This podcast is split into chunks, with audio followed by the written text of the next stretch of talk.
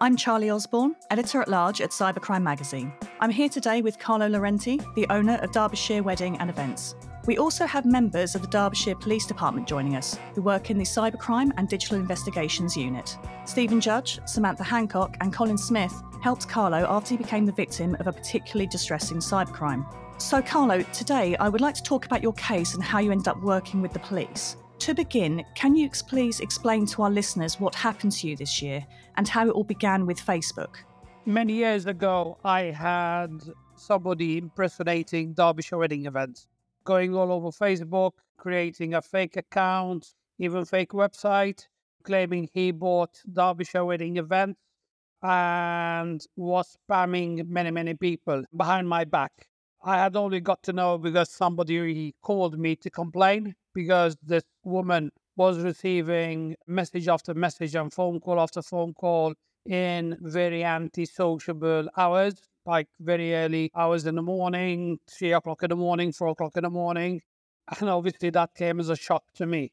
When this person had sent me on my request an example of a text message that I allegedly sent her, I realized that the website and the Facebook page had the word wedding spelled with a triple D. That is the only way that this person got away with it on Facebook and on Google back at the time. Now, this was years ago, pre COVID, to be honest with you, quite some time ago. Cut a long story short, I had a very good mate of mine who was very IT savvy, realized, and we got this all put to bed. Uh, Google banned this guy, Facebook banned this guy, and all that. A couple of years, what was it, a year ago now or so?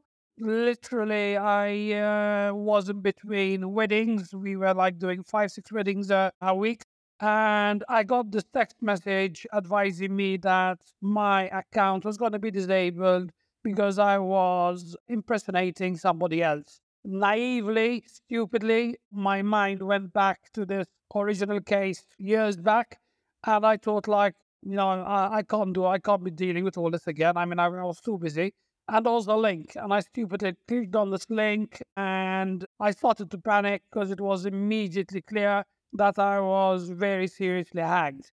The nature of the hack was very worrying. Some very, very graphic images were coming up, even child porn. And that obviously did make me panic. Hence why I myself reported my case to Derbyshire Police. And Carlo, why did you choose to contact the police so quickly? because one, I was aware on the nature of the images coming up. Like I said, there was even child porn just literally flashing in front of me, literally. I was going crazy. I was trying to push buttons, unplug things. I realized that damage was done. And obviously, in my business, in the wedding industry especially, and corporate event industry, reputation is very, very important, of course. So obviously, I wanted to collaborate with the police as much as I can. Gave them access to my Mac, my computers, everything, because I wanted to get to the bottom of this. Obviously, I did not want to be associated with such content. If you know what I mean, that was my prime worry. Absolutely makes sense. And pivoting to Colin, what's the process when you receive reports like this? So, when we receive reports like this, we enter them on our crime recording system, and that enables us to start to see patterns. And over time, we, we saw a pattern of multiple people reporting these sorts of instances to us. And Samantha, when you receive a call like this, what's important in regards to working with these victims? From a protect point of view, we want to look at any protection methods we can put into place to protect further accounts. So it's important to understand how many different accounts may be impacted. Is it just the social media or is it something more serious like their email account having been compromised, in which case all of their accounts are at risk? Could then, for example, a malicious link then move on to something like financial fraud? It potentially can. It depends on the aims of the offender. It depends how much access they have to different accounts unfortunately, in particular, somebody gaining access to an email account can effectively take over everything else. And Steven, in your line of work, have you found that the concept of hackers using indecent images is it becoming a commonplace occurrence? Yes, sadly, it is. Um, either indecent images of children or other types of images are being used almost to force social media companies into taking action to block them. And it brings to mind the idea of criminals using indecent and certainly illegal images to move the focus and blame onto the victims and perhaps stop them from contacting the police in the first place with the fear that they may themselves be prosecuted. Carlo, this was something that you thought about before you contacted the police. Were you worried that you in turn would be prosecuted? Absolutely. That was one of my big worries. Like I said, I have been in my business, running my business for 16 years starting from absolutely nothing. So I was worried from a criminology point of view, if you want. Of course, I was. I mean, I'm a father of three myself. I did not want to compromise my own reputation, my own name, if you want. But also, I was also worried about the fact that all the years I put into my business and into my own social media, you know, are just going down the drain, basically. Like I said, it was as if uh, I had a swimming pool and somebody pulled out the tub for me, you know, just seeing it drain away in front of my eyes. That was what was most worrying. And perhaps Colin or Samantha could comment on this. When a victim who has unfortunately been forced to view these sort of images because they popped up, for example, what is it that's actually important for victims to remember when they contact you if they are worried about potential prosecution, even though they are a victim of being hacked? Perhaps we start with Colin? Yeah, so we would advise victims to come forward regardless of the circumstances. We don't just arrest people just because they've got this sort of content. You know, in this instance, there was a, a reasonable explanation as to why it was there, and our aim is to to safeguard the victim. It's it's very traumatic seeing those sorts of images. So we want to work with them, help them get rid of them and stop them seeing them and investigate it. You know, we're not looking to blame people straight away. We're open to things and we do want to investigate and find out how it's got there and who's put it there. And Samantha, anything to add? Not too much, other than it's perhaps just worth a reminder to be very careful not to screenshot, save, or forward on those images because there are potential offences there, so that would not be advisable. And Steven, considering how close you are when it came to working with this case, I'd like to know whether or not it was possible to track down the perpetrator. Sadly, not. Um, the only thing we could definitely identify that it was from a foreign country, so outside of the UK jurisdiction. But it was important, nevertheless, to still investigate to understand why these people commit these offences and what the ultimate aim is. And as a follow up with that, when it comes to cross border and cross country prosecutions, is this a challenge that the police force in the UK is now currently trying to deal with? It is, but we are getting better at sharing information. So if we was to identify, say, IP addresses in foreign countries, that they're outside of our jurisdiction, we can demonstrate a pattern where this IP address is being used, you can force or ask for assistance by that country that's affected.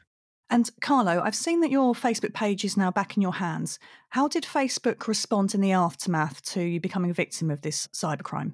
Sadly, as far as Facebook and Instagram are concerned, I can't say I had much support at all. In fact, as far as they were concerned, I was the culprit. I got banned immediately within moments of all this coming up.